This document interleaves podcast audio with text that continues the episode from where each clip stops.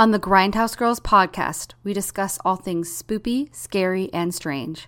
Some content may be disturbing or graphic in nature. Listener discretion is advised.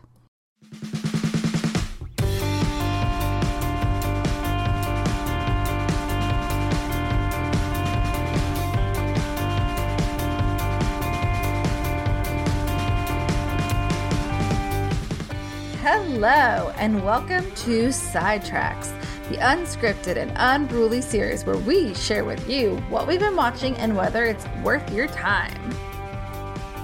This is the Grindhouse Girls podcast.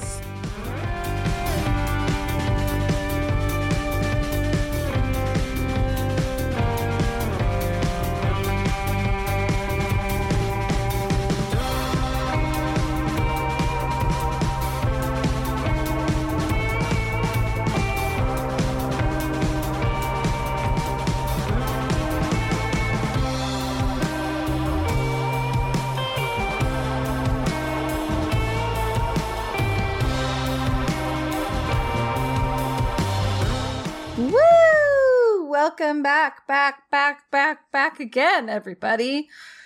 To quote RuPaul, quoting someone else, quoting another person. What's up? I'm Katie. Hi, and I'm Brittany. Happy Pride! Yeah, Sorry, I- happy Pride Month. I always get that that joke, that sarcastic video where it's like, "Happy Pride, y'all," and it's like, so have you seen that where the lady's like, she made up like a fake commercial about like what every corporation says when they're rainbow washing for Pride, and then but it's just very Oh. funny. But so every time it's Pride Month, I'm like, "Happy Pride," but I'm like, no one else gets the reference, and it's like eight layers of irony. So, anyways, but sincerely, Happy Pride. I hope all is well. I haven't gotten the lowdown on what exactly passed in the Alabama House and what didn't. I I think that tr- uh, yeah. So I keep looking it up and I can't find it. So uh, hopefully things are better. But um, yeah, Pride is still planned to go on. The last time I heard, at least in our neck of the woods. So happy Pride! Go support some local queer talent and artists and actors and drag queens. I know Birmingham has a big slew and a parade and all kinds of fun stuff planned. So that's exciting. I went to a couple drag shows in the last, or one big drag show in the last couple weeks, and it was very fun. Oh, and if you want to listen to a podcast by two drag queens, listen to Flapping and Fawning. My friends, uh, Flapjack and Fawn, have a really cute podcast about, and they have a lot of really fun drag queens from all over that guest. So if you want to know about drag life, I would listen to them. And eventually, at some point, we're gonna either go on their podcast or come. They're gonna come on here, or vice versa. So Yeah. hopefully y'all but i want to make sure i shout that out before we got too far in before we got into the movies because my mix was very like I actually watched like a movie that i've been meaning to watch for many years. Hmm. and then i watched a bunch of like random stuff too. Also Cannes just happened. The Cannes film festival just happened and there were some things that now i want to like check out now that they've premiered that i've heard some good things about. So what have you been up to britt Oh God. other than puppies pretty much yeah, puppies. Like nothing too crazy over here. Um, my fosters are getting healthier. They're very happy. They're very energetic. Yay! So um, I was telling Katie before we started recording, they're due to be spayed next week at some point. Uh, to Oh. yeah, which makes me really nervous. But the lady, I know it's something that has to be done. Spading, neutering your pets is very important, but they're still babies to me. But she she reassured me they're 16 pounds, so they are they are of a healthy weight to be spayed. Um, Yeah. so yeah, they weigh more than Gizmo does as an adult. that's crazy. And see, I don't know because it's like when you pick them up, they don't feel that big, but then you think about something's letting you pick it up, so it's not like they're dead weighting either. Um, yeah. So yeah, that kind of like freaks me out to think that they weigh more than Gizmo because they don't feel like it to me. They me. do. Yeah. Yeah, but I mean, but he was fine. Yeah. Yeah. He was fine. He had it when he was. He has still had some puppy weight on him when he had it because he was six months. So he was probably more like twelve pounds Oh. when he had it. And now he's at a pretty safe like eleven pounds, which is where mini dachshunds are supposed to top out. Yeah. I guess they can be twelve and be healthy, but yeah. They not much more than that. they actually you got when you think about like uh toy breeds that are like even smaller than 10 pounds and that's what she Oh said. She was like we don't she's like i personally don't like spading dogs under 10 pounds. She's like but they do do juvenile spades and mabel um mabel was adopted from greater birmingham humane society and this is sad to think about, but back in the day, you used to adopt an animal from Humane Society. If they were a puppy, they would give you a free spade or cer- neuter certificate, and they'd be like, "Hey, get your puppy spayed in six months." But people weren't Mhm. doing that, so now they have Yeah. to spay puppies. So Mabel was probably spayed at the eight week mark, and she was probably like six pounds when she was spayed. But when we adopted her, she was spayed, and it was like she was still recovering from her spade, so she was a little lethargic the first two or three days she was at home. You were like, oh, this is gonna be a nice, quiet dog, and then it was like, nope, Oh yeah. nope, just kidding. I will say uh, it's bittersweet because Mabel was my little sleepy baby. So Mabel was the puppy that she would lay on you and fall asleep, and then Riley was not like that at all. So- now Riley likes to sleep on you. Unless you have food, then he will eat the food Oh off out of your hands. So we're trying to uh, fatten the girls up a little bit, and every time we have dog treats for them, Riley just like plows into me. He's like, "Mine, mine," and I'm like, "No, stop! oh my god, no!"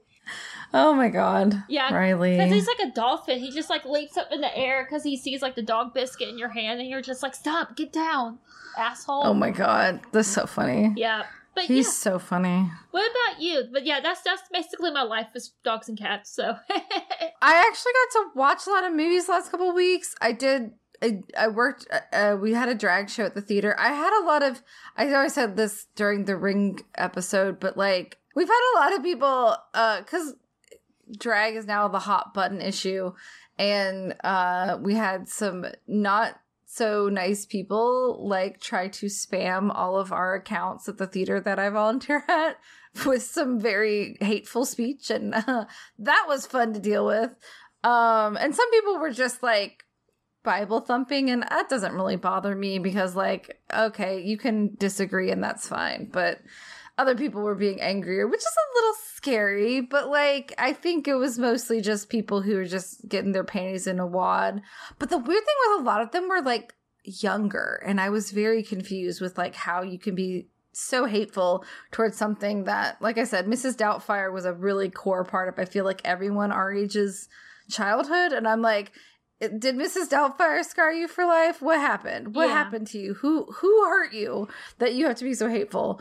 But mostly it's been very positive and we had like a lot of people come and we had like a lot of people of like varying ages and and backgrounds watching it and liking it and like coming to the family friendly ones which are very innocent. It's like people doing cartwheels and dancing with children. It's very chill. Yeah, like I, if you're offended by that then you probably should just have your kids sit in a circle and color pictures for their birthday party activities because obviously any kind of characters are just too much for your child. I was talking to my mom about this and she was like she's like I mean, I don't think do the kids even realize it's maybe not a biological woman in the dress? I'm like, "No. They don't no kid cares. yeah. Kids don't think about genitals. Kids don't think about that.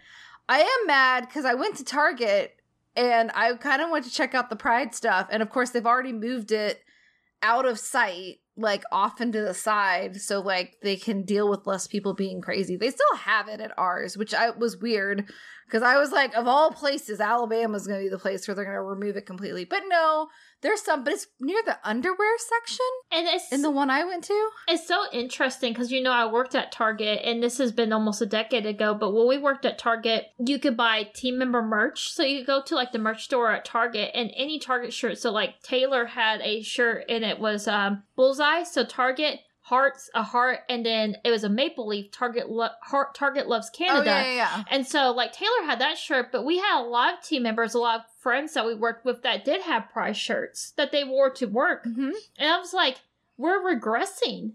Isn't it crazy that we're regressing? Like 10 years we ago. are regressing. Like, I don't know. It's well, just, I don't think Target. Okay, Target's a corporation, so Target wants to Mhm. make money. They want to make money. They and that's the thing is like, well, so it's the beginning of Pride Month, so this is also a disclaimer for people listening here. We are going to feature uh queer horror this month because it is Pride Month, but we'll feature it throughout the year too because we're not going to rainbow wash and then stop, you know, watching queer cinema. That's not our intent. But I feel weird if we don't elevate queer queer directors, queer creators during Pride Month because I feel like it's a good opportunity, and I feel like some people might tune in that maybe wouldn't regularly, and so I want people to like be like, "Oh, I haven't watched this movie because maybe it'll change somebody's mind to be more open minded." I don't know, but like that's my that's I feel like it's opened my mind up a lot to just watch things by other people from different walks of life, and I feel like that's why movies are so cool. Anyways, but but Target wants to make money. Um that's why they have a pride collection. Like and th- this is the the this is the pessimist side of me saying they want to make money, which is a big reason why they market it. However, they're also not the, to a lot of corporations money is money and so they're going to appeal to everybody. So while the cynic in me is like well you know target's more into the making money side than actually representing I feel like it's in Target's best interest to represent everybody, which is why they did fight for the bathroom stuff, and which is why they've continued to have the Pride stuff. And the only reason they've moved it to the back of the store is because so many people are making TikTok videos and like harassing their employees. I love the woman, by the way, who they're like, Are you supporting the gays and the Satanists? And she's like, Yeah, absolutely, both of them. And it was really funny. it was really funny. It's just troll on TikTok. But it's it's so sad that we're regressing because like I remember like being very shocked that gay marriage was made legal, but being like, well, of course it should have been legal because like why sh- why wouldn't we have gay marriage be legal? Yeah. Like how is that affecting anyone else's life if somebody if a man can marry a man and a woman can marry a woman? What it's just like the thing with people transitioning. It's not affecting my life. And if the doctor, the parents and, and the children, I don't know, I, I'm not a parent, but like if, if the adult person and their doctor agrees, you know, there's so many checks and balances when you physically transition. Like, I, I have a couple friends who have worked in like the healthcare, like social work and psychology industry, and they've been like, there are like 20 steps you have to go through before you can actually have surgery. These people saying doctors are doing it within 24 hours. That's not true. Yeah. But what maddens me is like, at least in Alabama, the people that are so vocal about like, don't touch my guns, don't tell me what to do, are the people who are saying women can't have bodily autonomy, gay people shouldn't be able to get married, and transgender people shouldn't be able to transition and be happy. And it's so regressive. Yeah. And it's so hypocritical. And I will say one of the people that was saying hateful things on the internet had Ava Braun Oof. as their profile picture. So, uh, do with that, which who is, if you don't know, was Hitler's girlfriend, and he did marry her right before they shot themselves in a bunker. Yeah. So- Which I'm not trying to trivialize suicide, but when it's Hitler, fuck him, frankly. Or I don't know. I think he may have killed her. I don't know. There's been a lot of speculation that he killed her because he's a fucking coward.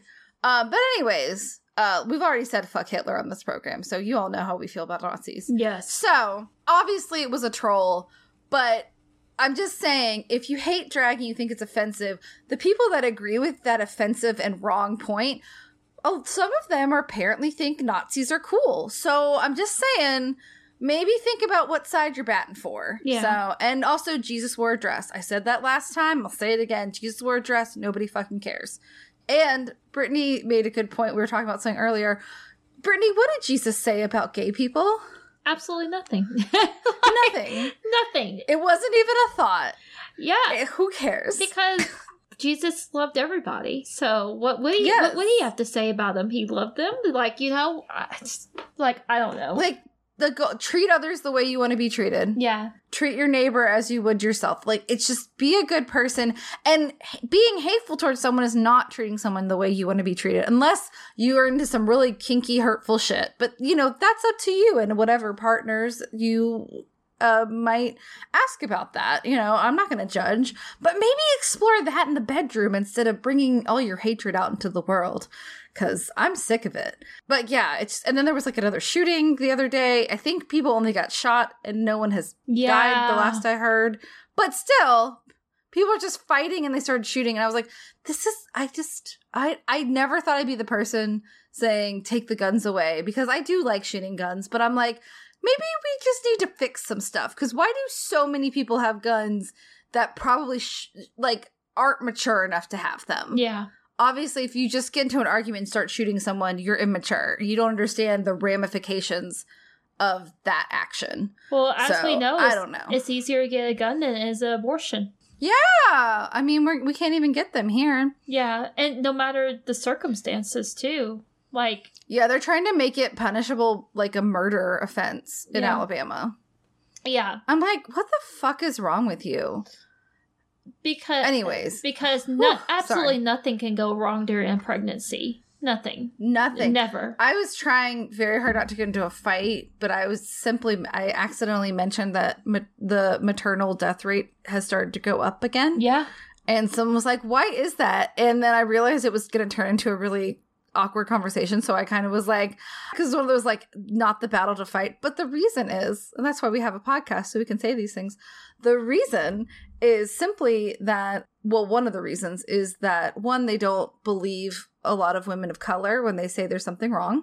Which I think I mentioned when I was watching Dead Ringers, the Yeah, first episode. Like they illustrated that. That's why also the home birth boom that we're now seeing happen is actually people of color are really involved in that because hospitals do not Yeah. take them seriously. They don't. And then also, women aren't allowed to end pregnancies that are non viable in a lot of states. And so they're having to have babies and almost die, babies that will never be a person because they don't have a brain or they don't have lungs like it and then the life that they do live is so painful and it's it's cruel and i just and if someone wants to choose that for themselves because i have had friends who found out they had a non-viable pregnancy but they wanted to carry it to term and have that time with that baby that is fine but they should have that choice. Yeah. and in most religions including christianity up until a certain point it's actually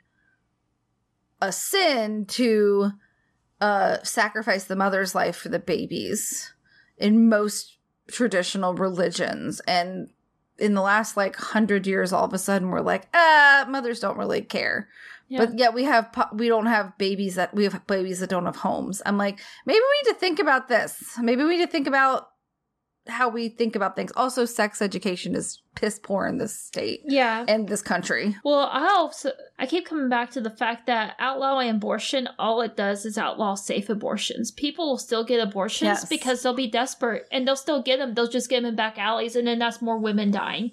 Because I saw Yep. someone say, "We're saving babies," and it's like, but you're not. Like the you're the, killing women the idea is nice to think that, but that's just not the truth of the matter no at all. that is propaganda and this is me growing up very catholic that is propaganda they sell you. And they i remember like they sold me this little pin of little fetal feet and it was like this is how big those feet are. And it was really cute and it really got to my heart and i was like yes it's murder. And then you know i met some people and i learned some more science and i was like well that's not really murder. Especially not the first trimester. I don't understand how anyone can have a problem in the first trimester because it's not it's not even a heartbeat it's just an electrical pulse yeah. there's no heart there. There's no brain there. There's nothing. I mean it has the potential to become a life but like you know and in a lot of ancient like not, well not ancient but like older you know in the 1800s like you weren't even considered pregnant until the quickening which is when like you feel the kicking and stuff which i feel like you know eh, like why do we change it to be like oh it's at conception? I'm like is it is and i guess it's it's different for everybody but like i feel like if i lost a pregnancy really early on i feel like it would be easier to deal with if i didn't think that that was like a fully formed life yeah. I don't know. I've never lost a pregnancy, so don't I don't know, but I feel like for me, I would rather think that way because it makes me feel better if I lost one as opposed to like thinking because people have miscarriages all the time. Yeah, and it's very, very, All it's. It's very, very very, heartbreaking how common it is. A lot of times with either first pregnancies or in the first trimester, which it doesn't make it easier because I imagine, Yes. especially if it's a child that you were trying to conceive, you're already picking out names and you're already getting ideas for the nursery. Oh yeah. And so like I I couldn't imagine the heartbreak, but at the same time, once again, you know, with pregnancies, there are a lot of pregnancies that's not just whoops, I'm accidentally pregnant. It's like there was violence involved in the conception of the Mhm. child. Our mother's really sick, our baby's really, really sick. And there are circumstances and I was talking with my younger nephew because we we talk Mhm. about these things and he's about to be 13. But you know, I try to remember that he is becoming a young man and he's forming his own di- ideas. And so we just deep talk things. And one of the things he Yeah. said he was like well i think you know he knows what rape is. And he's like i don't think a woman should have to have a baby if she's been raped. And i was like honey that's that leans towards pro-choice then. And he's like yeah but you know blah blah blah. And i was like but you're willing to realize that sometimes there's circumstances and yes. and so, and I mean, and that's that's a that's a twelve year old kid who's who's rationally thinking through things. And Mhm. I mean, even my sixteen year old nephew, who I think is very he's very feminist in a lot of ways. He's just like he's like, I just don't think we should have to make people decide. And he's like, you know, and there's kids out there that are trying to force to have preg- like have pregnancies. I'm like, yeah, you're right. You Mhm. know, like you are right. They are trying to force children younger than you to carry to term. And i don't know it's a very very because it's scary not the baby's fault. And i'm like so you're gonna hurt one baby because of the other baby? Like i know it's not a it's i mean listen i don't think anyone has an abortion willy-nilly. I mean yeah. I don't know anyone who's had i have i have several friends who've had abortions and none of them have been like i just didn't want a kid. It's been like my body couldn't handle it. Yeah. Uh it was non-viable it was dangerous. And then a couple times like i was in a bad uh, an abusive relationship and that would have tethered me to that person. And that child would have been exposed to abuse too. And that was not something that was an option.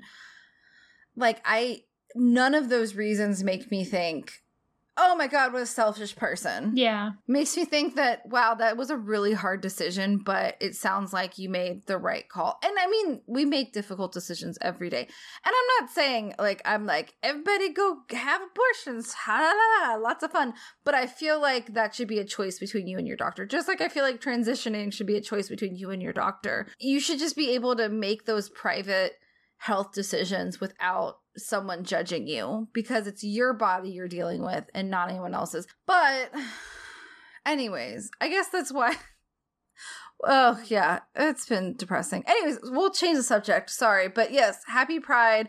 I did watch because it was Pride and also just because it came up and it's been a movie that I've been meaning to watch for years. I ended up watching To Wong Foo. Thanks for everything, Oh, Julie yeah. Newmar. yeah It's so fun.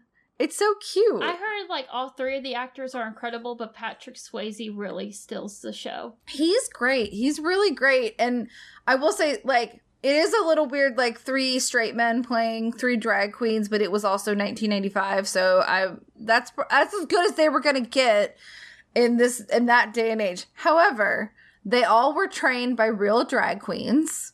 And they did a really good job. Like they really did uh embody it because it's Patrick Swayze, Wesley Snipes, and John Leguizamo. John Leguizamo makes a beautiful drag queen. I'm just gonna say he's probably the most. I know fish is kind of an icky term, but like he's the most like convincing yeah of all of them. But like, I mean, Patrick Swayze is great, and it, like he really like envelops like that that drag mother persona of just like wants to take care of everybody. Um, but I will say, um, they did have RuPaul is in the opener as is Lady Bunny and uh, a bunch of other like New York drag queens. Um, and then they also have um appearances by Robin Williams and Chris Penn and um Blythe Danner and Stockard Channing as well. So it's a pretty and uh Jason London, who was on like Seventh Heaven, I think eventually, like uh he played one of the people because basically like they're driving to Hollywood uh, Wesley Snipes and Patrick Swayze's characters tie for like New York City Queen of the Year, and so they get tickets to go to Hollywood. But then they they meet John Leguizamo's character, who's like a baby queen, and they decide to take her under their wing, and they decide to drive across country in a convertible, and then their car breaks down. They end up in this tiny town, and they like kind of bring the town back to life.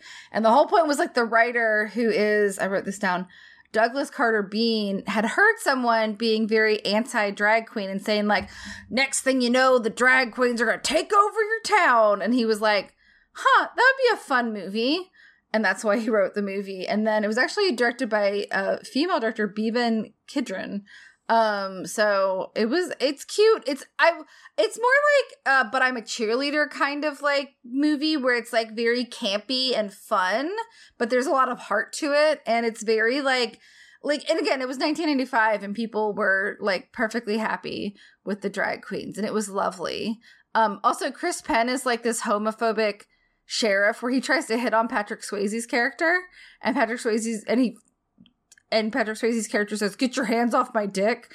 And then accidentally knocks him out, and so then he's like out for blood, and so he's sitting in this in this uh, podunk little um bar, and he's just like he's just like like such he's one of those like people that are, have so much internalized homophobia because he's probably had some feelings that he doesn't want to admit to and he's just like men touching men. Their their faces touching each other. And i was just like wow this is like every person who listens to like newsmax right now and watches infowars just like i don't understand it. Yeah. i was like maybe just stop being a hateful bigot. But it's great. It's really funny. Um that scene alone made me laugh just because i was like wow people still act like this. And that's sad. It is sad. but the movie's cute. The movie's cute. It has a nice little. It has a happy little ending. It's a happy little movie, but it deals with some cool stuff. It is kind of like it's maybe like a little too frou frou. Like it could have gone a little deeper in places, but I like it. And if you haven't seen that, I think that's something you definitely should see. If you if, you take the opportunity for Pride Month, I feel like it was on Amazon Prime. I want to say, but I didn't write it down. But it's it's been pretty available on streaming services for a while. So it's it's definitely worth it. And it Yeah. I feel like I've had most most drag queens seem to like it a lot. So and RuPaul's in it. Which is weird. RuPaul isn't RuPaul in it. RuPaul is like the presiding queen of New York, and her name is Rachel Tensions. So it's like racial tensions, and she's wearing a Confederate flag dress, but she's black. Obviously, if you don't know what RuPaul looks like, so which is kind of it's very funny, but like very dark now. But I was like, I, I think at the in 1995 it was a little more like ha ha ha. ha. Now I was like, oh god, and I was like, well, eh. but yeah, I would suggest that. I watched this movie Soft and Quiet. Have you heard of this? I don't think so. So it's an indie movie that came out a year or two ago and it's on Netflix right now. So I I'm going to say spoilers. I'm going to try not to go too far, but all I knew about the movie was that a woman goes to a meeting and then she meets someone from her past and things spiral out of control. I was like, sounded kind of boring to me, but everyone kept saying you should watch it, you should watch it. So I finally just sat down and watched it. The meeting that is happening, and you find out there's kind of some clues in the first like five minutes of like the opening scene, but like there's one part where it's really obvious what the subject of their meeting is. And when it was revealed, like my stomach dropped because it was horrifying to me um, as someone who's not ha- a hateful bigot. Um, and I was just like, oh fuck. And so like there, there's like clues, but like I was just like, oh, okay. So then it's done like in a one shot. So it's really well acted and it's really well shot because like it, it does keep your attention. However, because they're doing a one shot, like the first like two thirds of the movie is like moves very quickly and is very packed with action and like is very dynamic. And then there's like a part, the very end is they're kind of doing something. I don't want to spoil anything, but they're doing something to kind of tie up some loose ends and it's kind of mundane and because they've already it's kind of like you know how like at the beginning and the end of climax they had like it was like before and after and they didn't do the one shot take they just did the middle part Yeah. as a one shot. I kind of wish they had done that with this movie but i think they didn't want to cut it because that had been like the whole thing like that was kind of the theme of the filming process.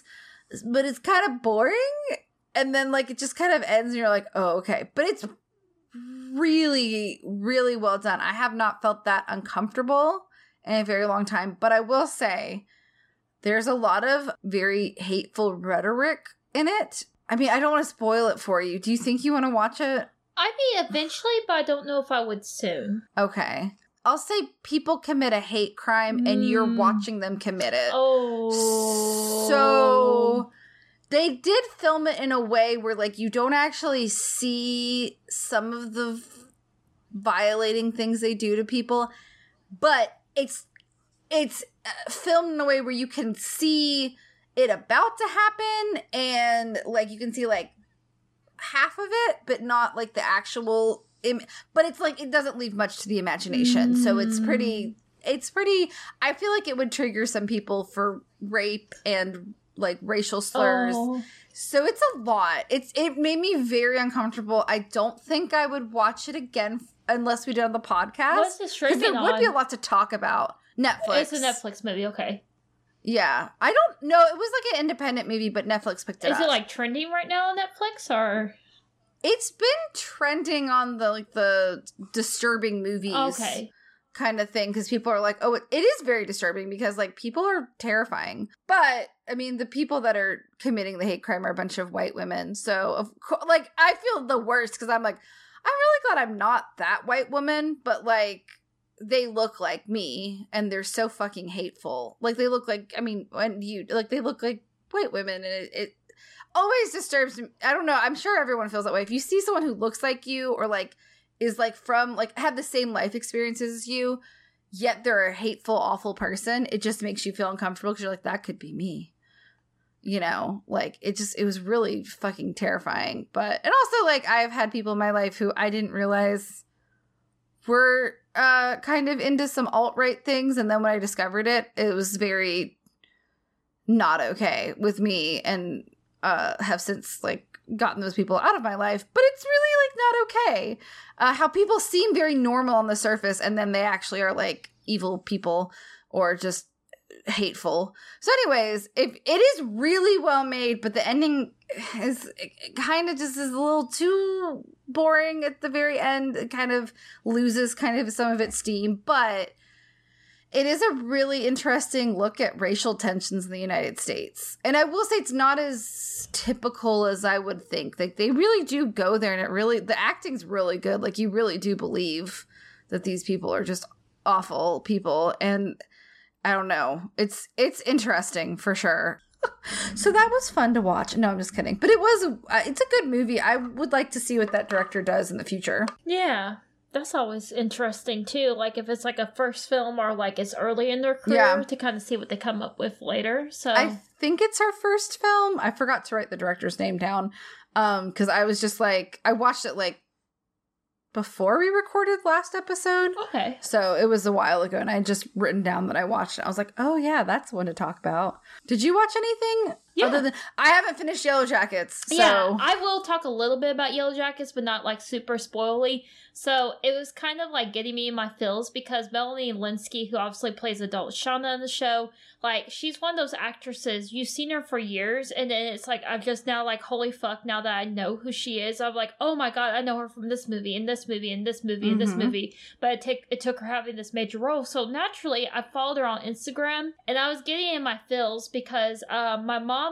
used to be the type of person that my mom would like just so wholeheartedly compliment a person on anything they do. Like my mom Mm. would be like the type of person that would be like, Katie, you are the sweetest soul. You have the most bubbly energy. And she would like talk about people like that. And I'm like, Mom, she would. and I'm like, Mom, you're embarrassing me. But then, like, Mel- No. Melanie Lynskey's Instagram is like that with all of her co stars. Like, every post she makes is just like, she'll be like talking about the actor and she'll be like, just what you did in this last episode was so incredible and you have so much heart. I can't wait to see. And it's just like reading for her post just like reminds me so much of my mom and it kind of like chokes me up. But it's like really Aww. it's really cool to like see someone like that, like with that positivity.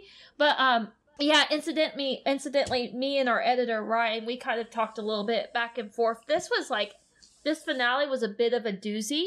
There was a lot going Mm. on, but it just like me and Taylor, even afterwards, were like, "Holy fuck! There's a whole other year. We have to wait now." yeah. Well, Scott started watching the first one and now he's into it.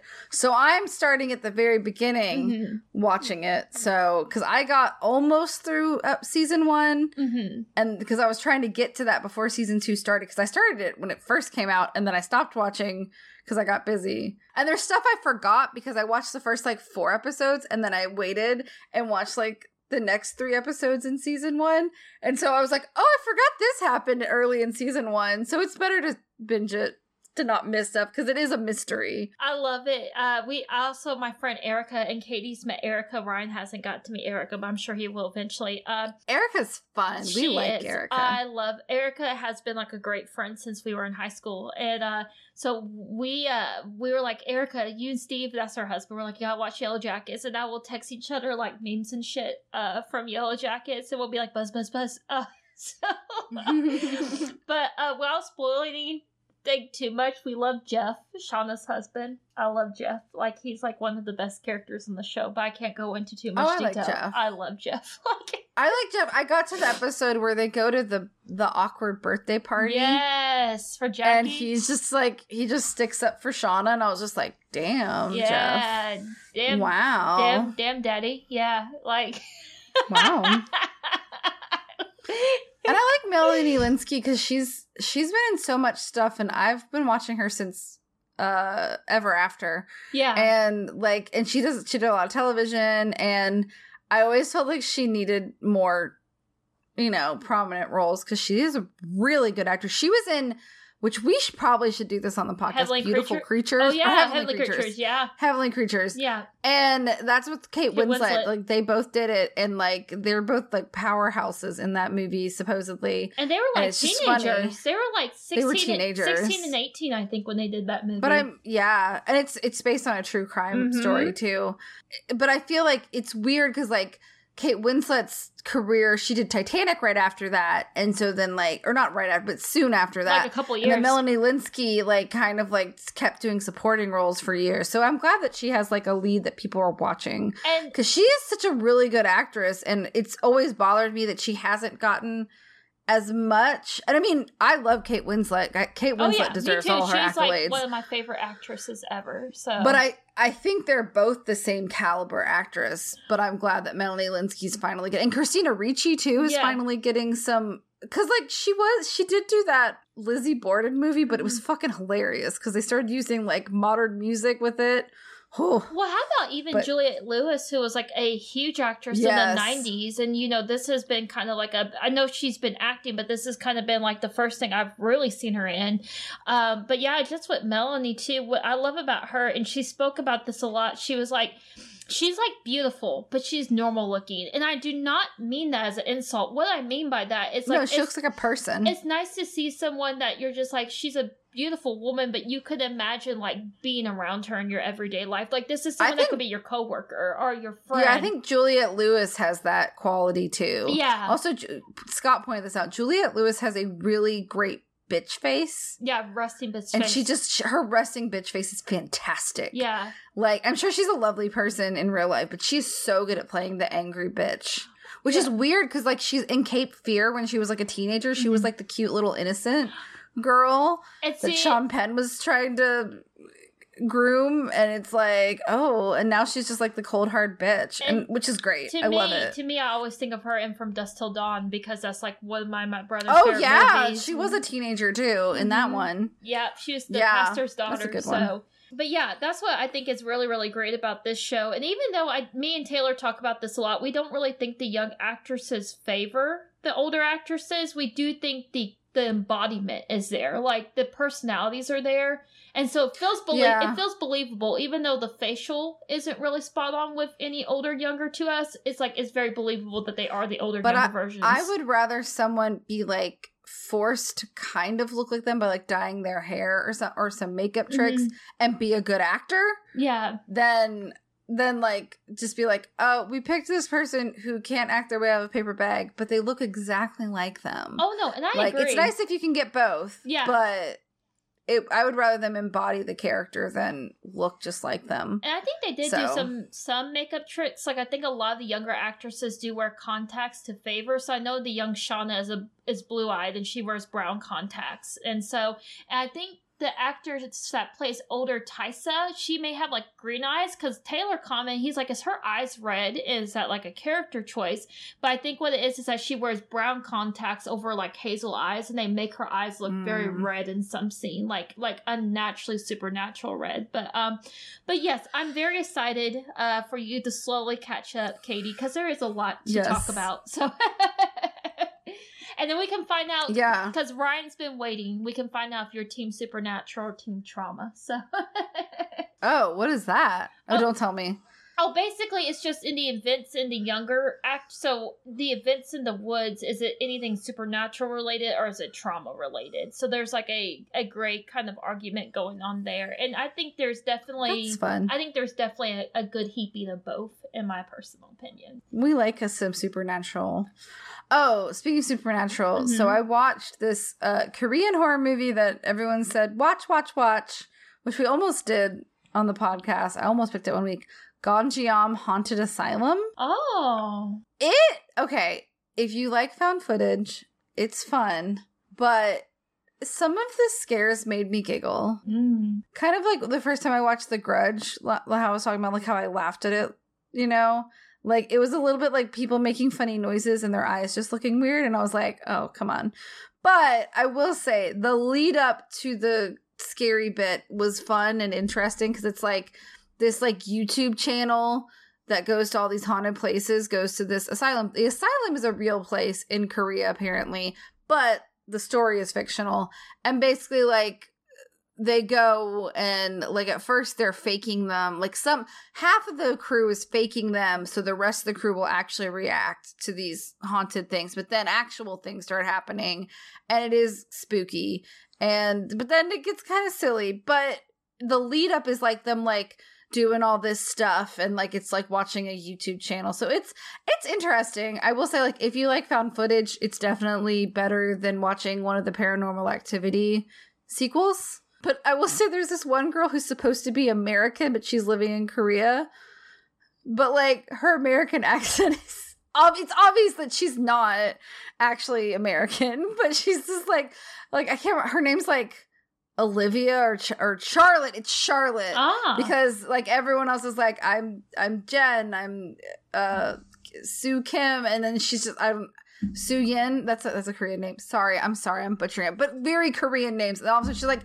Hi, she says something. She's like, "Hi, I'm in Korean," and then she just goes, "Charlotte," in like the most like twangy American accent, like the like most like I'm pretending. It's very funny. It's not as funny as something like Parasite is, where like it's definitely very funny and then also very like serious and a little scary. It was more of like it's kind of funny up in the beginning and then it gets like supposed to be spooky the rest of the time. So definitely not a wailing masterpiece. Okay. but but it's fun and it's not super long. So if you like found footage i would recommend watching it. Um yeah.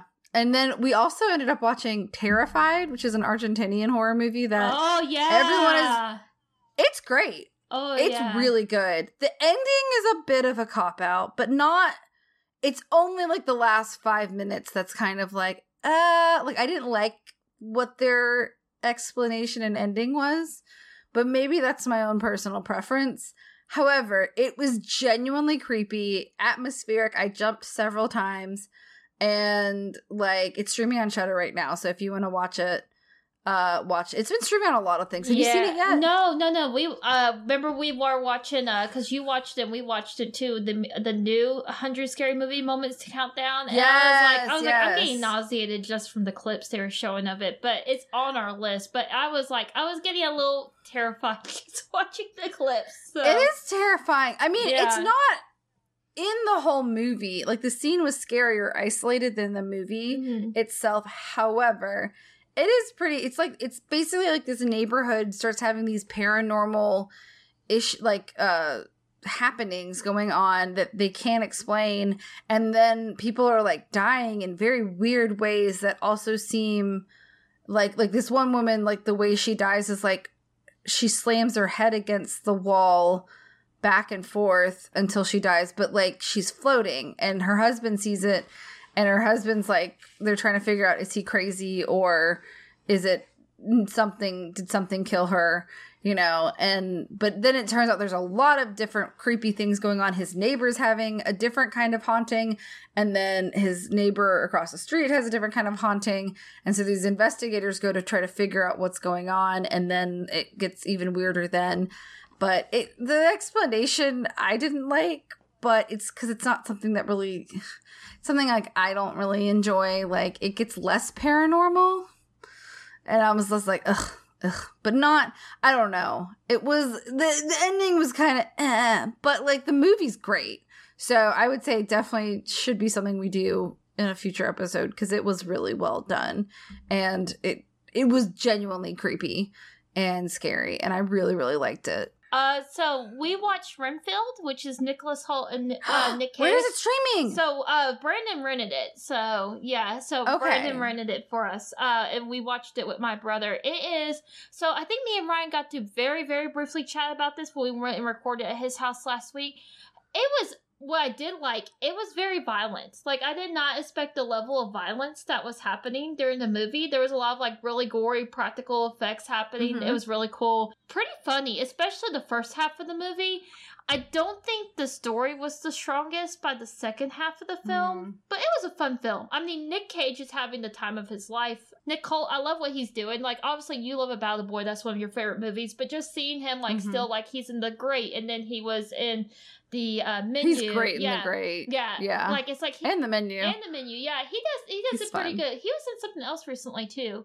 I feel like we watched. I love it. But Renfield was one I really wanted to go see in theaters, Mhm. and then it was the same weekend Evil Dead Rise came up, and then I also busted my ankle, and I Mm. could barely get to Evil Dead Rise. It was so painful. So Mm. I was like, "Oh, I'll go see it the next couple weeks," and then it was out of theaters because apparently nobody liked it, and I was like very upset. So, but I didn't know it was streaming, so maybe I'll rent it this weekend. Yeah.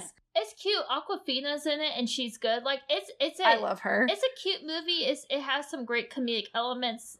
I liked it overall. I wouldn't say it's one of my favorite movies, but if you're looking for something fun to watch, it's definitely like a good fun popcorn flick for sure. The other thing I did watch, so I came across a list of like horror movies that like more people should watch, and I was like, okay. And there was one that really spiked my interest, and I was telling Taylor about it too, and I was like, this movie's called Nina Forever, and oh yeah, I misunderstood the premise because I thought it was more of a horror comedy. And Taylor Yeah. Taylor's watching it. He's like, "This is not funny. Like we did not laugh, but it's very thought provoking." So this movie is basically about this young girl. She's 19 and she has a crush on her coworker and he's 28 and his girlfriend died in a accident. And that accident happens at the beginning of the movie. You don't see the accident, but you see the aftermath. Well, every time they start to have sex, his uh, dead girlfriend materializes out of yes, out of his bed. Uh, blood everywhere. It's very erotic. Like there's a lot of nudity. There's sex, but the whole Wow. kind of idea of the movie is like you know, it's almost like is Nina really there or is it just, you know, the ghost of her is there in that like, you know, he can't forget about her and then as for the young protagonist, is it like she's comparing herself to Nina because Nina died young. Mhm. And so there's all these interesting kind of ideas in the movie. Um and I do like that and the three performances are incredible. Um but the ending is very kind of ambiguous and I think I like what I think it means, but it's it's one of those movies I feel like there's a lot unsaid. And I think the reason that is is because it's really up to the viewer to kind of interpret some of the things that are Mhm. happening.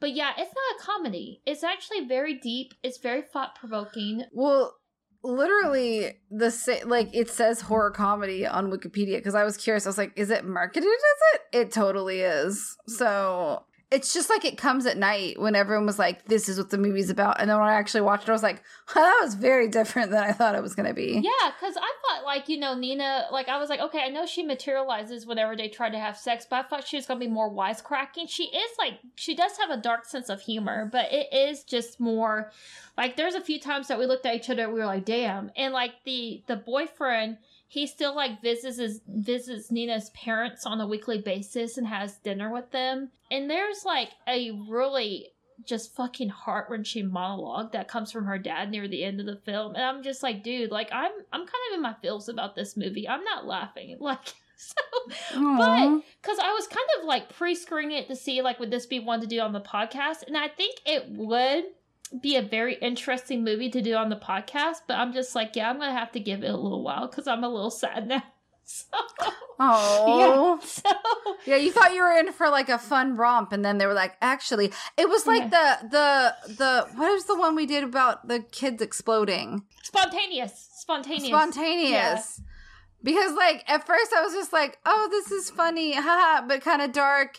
And then like the grave scene with the Oh, mom and the girlfriend, and I was like, why am I upset now? Yeah. no, I did not sign up for this. Um, yeah, but I mean, like that sounds interesting though. It is. I mean, Sounds like it would be a good play. It's, I'll be honest. It's I've never seen a movie like it before. I will have to say it's it's definitely different than what I thought it was going to be. Reading the synopsis, I didn't dislike it. I think it was just a little jarring to me, and that's why I still haven't quite fully collected my thoughts on it. That makes sense. I mean, it sounds very jarring Mhm. to say the least. But yeah, there's a movie like that, but it's not about called Life After Beth, Mhm. and it stars Aubrey Plaza and uh and Molly Shannon and um oh shit, Ricky Bobby's best uh John C. Reilly.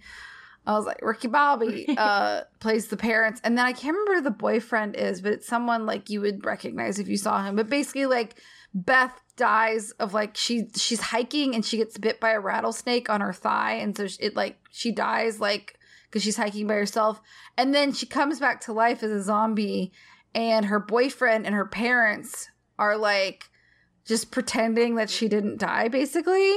But then like she starts like wanting to eat brains. And so then they have to fig- and stop be- she stops being herself and starts deteriorating to a zombie. Oh, and so like they're trying to like so it's like them trying to let her go. So towards the it's very funny at first and then the ending is very sad because he's trying to figure out how to let her go. Yeah. because like she can't go on like this. And it's it's like it's a it's a metaphor for grief. Yeah. but then it's also but part of it's very funny. But like that's a movie where like i started watching i was like ah, this is gonna be hilarious. And i was like oh now i'm kind of sad. Oh because part of me was like maybe they'll figure out how to coexist like the end of Shaun of the Dead, you know? Yeah. But, you know, it, it was more about a metaphoric kind of thing. Kind of like, you know, Midsummer is a metaphor for breaking up with an abusive relationship. Or just a bad relationship, Yeah. I guess. But um yeah. That sounds interesting though. I would I would I want to check that one out. That sounds fun. I did introduce Scott to Ghost Adventures this week. Oh. Which, if you've never seen Ghost Adventures, is a fucking hot mess. It's on the new Max app has all like the Ghost Adventure series. It's, there's like 14 seasons or something crazy like that, and all the Food Network shows now. Okay. Which I'm very happy about that because I love watching f- cooking shows. But uh, Zak Bagans going, "Come at me, Ghost! Come get me!" is very funny to me. Scott was like, "Who is this person?" I was like, "He's a literally a living meme." I mean, I don't know what else to say about this man. Uh, also, like every ghost is a demon to him, which is very weird to me. I was like, I don't really think that way. I always think that like ghosts are just like people yeah. and it's more sad. And I'm sure there are, and there are bad ghosts, but there's they're more sad than demons. But it's very funny to me. The last thing I did watch, which was the so. By the way, if you're a horror fan, it's past at this point, but over the Memorial Day weekend, there was a test run of the Texas Chainsaw Massacre game, which is the same designers as, or some of the same people that did the Friday the 13th game, um, which they lost their uh, license for Friday the 13th. So you can still play it, but they don't update it anymore. So it can be really buggy, apparently. I haven't gotten to play it because I didn't have a good enough computer when it came out, which is why I like playing Dead by Daylight. This is basically they've like recreated the entire house and you can either play a victim or one of the family members. And i will say it's coming out in august. I'm really excited. It's really fun to play. I actually did a test stream on my i have a twitch channel it's kikikens 15 that i've never actually played anything on. So i did do a test stream of it just because i was like trying to test things out. It was lagging a little bit but it was fun but it inspired me to watch Texas Chainsaw Massacre Part 2, which I'd never watched before. And man, that movie is wacky, campy, and crazy. It is so different than the first one. Like and and, and um what's his face? Um from Blue Velvet, Dennis Hopper is like the guy trying to hunt down the Sawyer family and it's fucking hilarious. Like it is like some of it's really gross and Tom Savini did the special effects for it and it is really bloody and gory, but then some of it's just like straight up comedy. And I I still don't know how I feel about that movie. It's very weird. Very, very weird. It's strange. It's like completely fucking off the rails, but like it's very entertaining. So I definitely think it's something we should do on the podcast, like with the first one, because like I did not expect. I don't know what I expected, but it wasn't that. Also, apparently the third one has Renee Zellweger and Matthew McConaughey in it when they're very young, and it's apparently just even crazier. So I I feel like I want to watch that one too. Yeah, but that one's not streaming anywhere for free. This one I think was streaming on Max right now. So and the original one is on Tubi, I believe. So prep for that. I don't know. Maybe we might stream it playing us all playing together. If they let sometimes they should let us play together. Like they do that on dead by daylight where you can like play through discord which we're working we got our discord up guys but we're working on uh maximizing the potential right now before we like share it with everybody. Um we've got some people testing it out right now to see what works what doesn't. It's fun though. Yeah. like it's fun and that movie's funny. So i didn't expect it to be funny. I don't know what i expected but not what it is. And there's a weird sexual aspect to Leatherface in that movie, which really disturbed me to no end. it was very weird. This woman, the like the the the secondary main character to like get out of him murdering her is like, oh yeah, like your chainsaw is sexy, and it was just like, what? What is happening? And it works, and then I was just like, wait, what? Uh, is I don't I didn't like it. I didn't like that part. I didn't like, but Chop Top, uh, Bill Chop Top Moseley mm-hmm. was the hitchhiker in this one. I don't think he was a hitchhiker in the first one. I'm pretty sure, but I think he was a hitchhiker in the second and third one. Yeah, and then he just started doing a bunch of fucking Rob Zombie movies because he is definitely the standout person. He is a lot. But the thing is, like, he has a metal plate in his head and, like, obviously has brain damage. So I can't really judge him for that. But it's a lot. Yeah. He just never stops.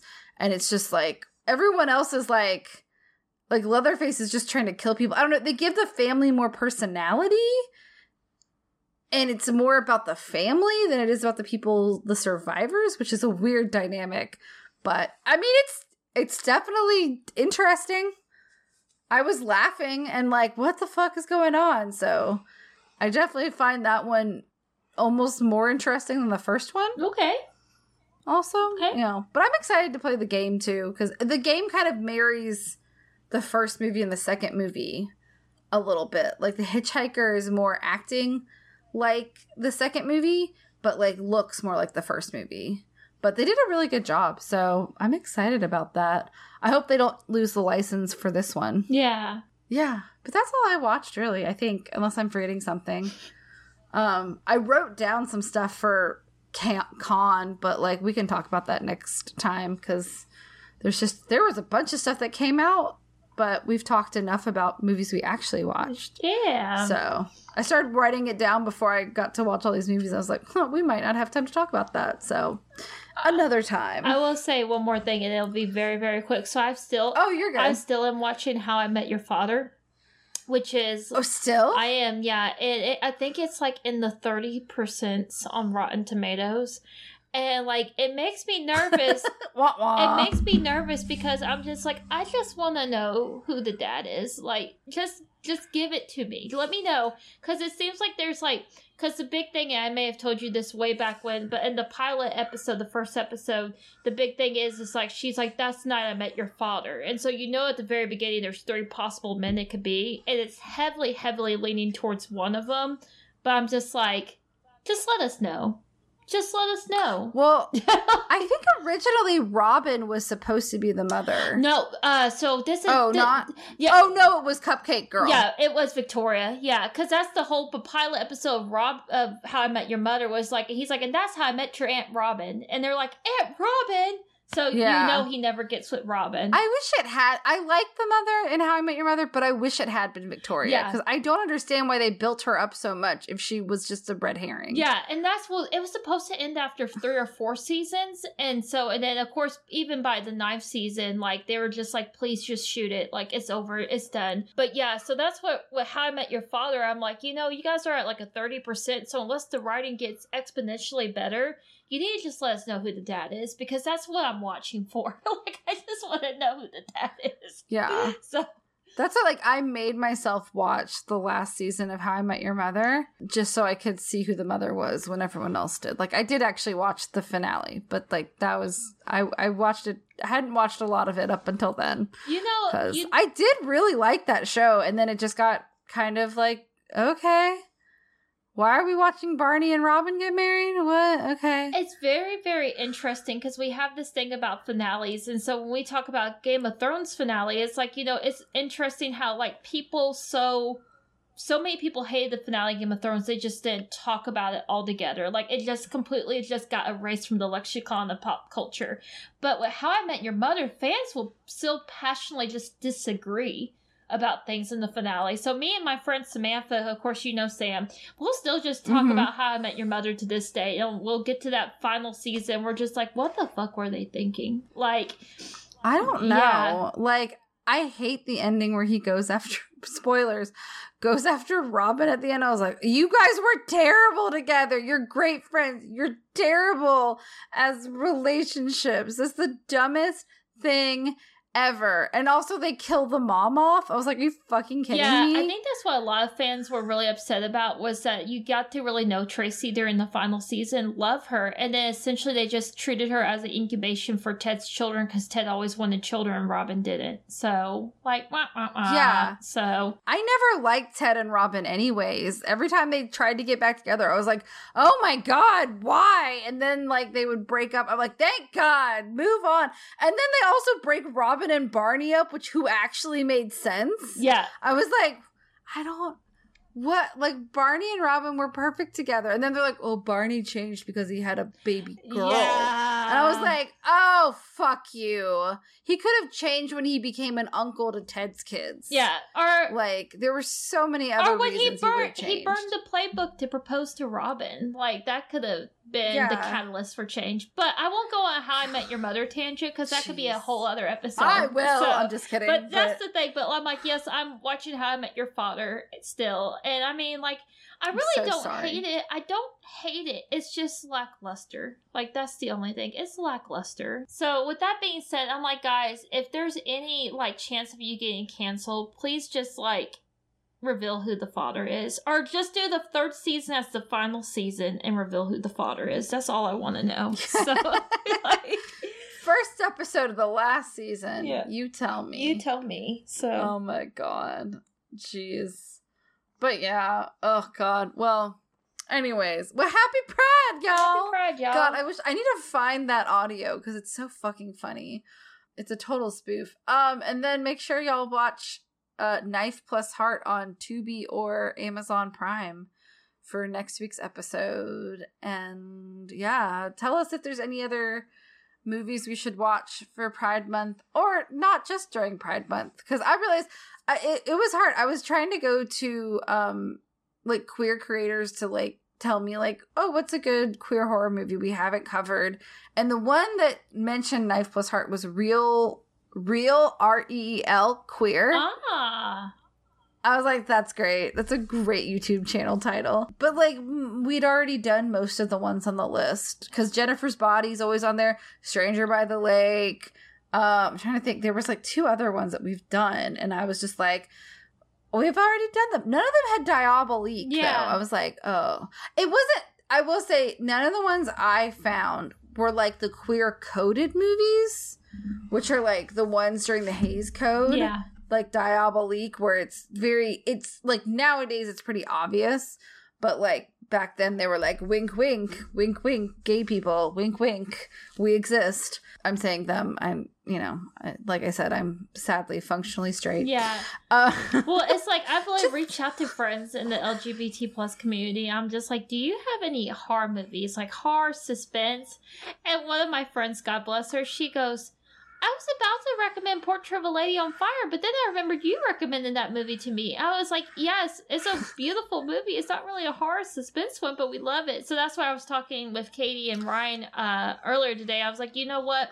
I'm probably not going to find another good horror suspense one, so I'm going to do a great international one. And that's what I talked with you guys about posting on Discord. And just, we, if you guys want to join our Discord, let me know, because, or let Katie know, because it's, it's new and it's up and coming. But I may post it Discord or Instagram and just see if anyone wants to take a vote on it.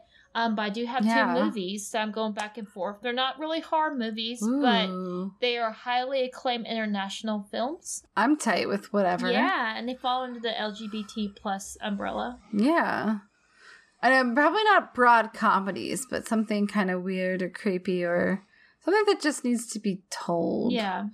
you know, we can bend the rules a little bit. That's why we named it Grindhouse Girls and not like horror movie because, like, you know what? Sometimes we just want to cover something weird and not necessarily horror. And sometimes Because Portrait, Portrait was not a horror, but there was like a ghost element to it. Yeah, it's definitely like beautiful. It's like such a beautiful, beautiful movie. And so that's where I'm like, you know what? Like, it's fine. I can, we, it doesn't have to be hard because as Katie knows, I have a new friend and she's like, you know, I, I just don't watch scary movies. And I'm like, you know what? That's okay. I get it. I don't watch a lot of romantic comedies. So it's, it, it is what it is. Some people just have genres they Yeah. don't like or don't like as much. But on Yeah. a good note, we are seeing Across the Spider Verse on Thursday. So Ooh, fun. yeah, I'm taking. I always keep. I keep joking to my friends. I'm like, am I? I'm in my Aunt May era, but you know, I like the Marisa Tomei uh, Aunt May because I'm a young aunt.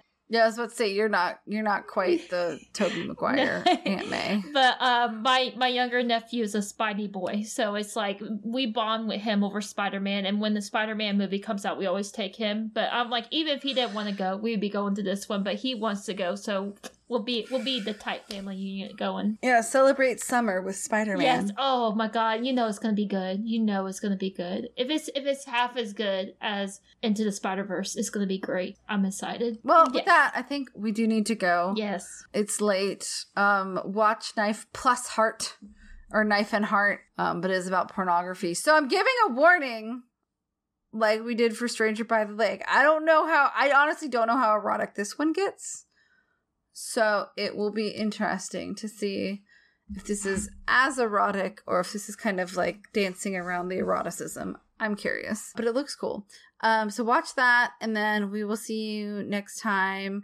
Uh, be kind, take care of yourself, be careful. Happy Pride. Support the LGBTQ plus community as much as you possibly can. If you're in the state of Alabama, Magic City Acceptance Center is a really great charity to. It's not a charity, but it's like a community center to support, as well as Birmingham AIDS Outreach, which also helps. They kind of they're owned by them or they run them or something, but that's a really good way to get involved. I think they have a real lot of really cool stuff, and they always have announcements when there's stuff going on. So that's a local one you can follow. Also, the Trevor Project is always a Yeah. good one, and the Drag Defense Fund by the ACLU is now like another good thing that you can support if you have money or time or what have you. And if there's anything I'm missing, please let me know and we'll try to uh, mention it on the podcast. Yeah, yeah. Yay! Exactly. And We have Instagram, we have Facebook, we have Snapchat. No, we don't have Snapchat. That's what we don't have. I'm sorry, guys. We have Yeah. Instagram, we have Facebook, we have TikTok, and now we have Discord. So please feel free to reach Yes. out to us on any of those ventures. Spay to neuter your pets. I always say that. Riley, Riley's looking at me like, "Don't forget, Mama. I didn't, baby. I promise." Happy Pride. Or else you took my balls for nothing. Yeah, exactly. Like mother, why would you? So, no, you're a good boy. I love you. Uh, happy Pride. Take care of yourselves and each other. Just look forward Yes. to seeing you next time. Uh, same spooky time, same spook channel. Stay Yes, stay y'all. spoopy, y'all. Bye. Bye. Night, everybody. Good night. Good day. Bye bye.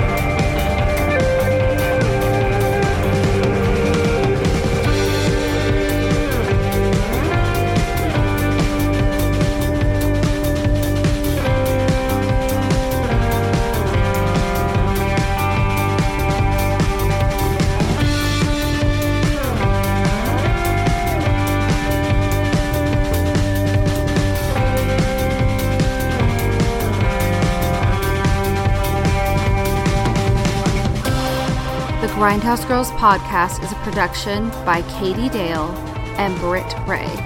Our editor is N.R. Moody. All music used is royalty free and can be found in our annotations. You can follow us on all of our socials. And if you have any comments, questions, or just want to say hey, our email is contact us at grindhousegirlspod.com. Thanks for listening.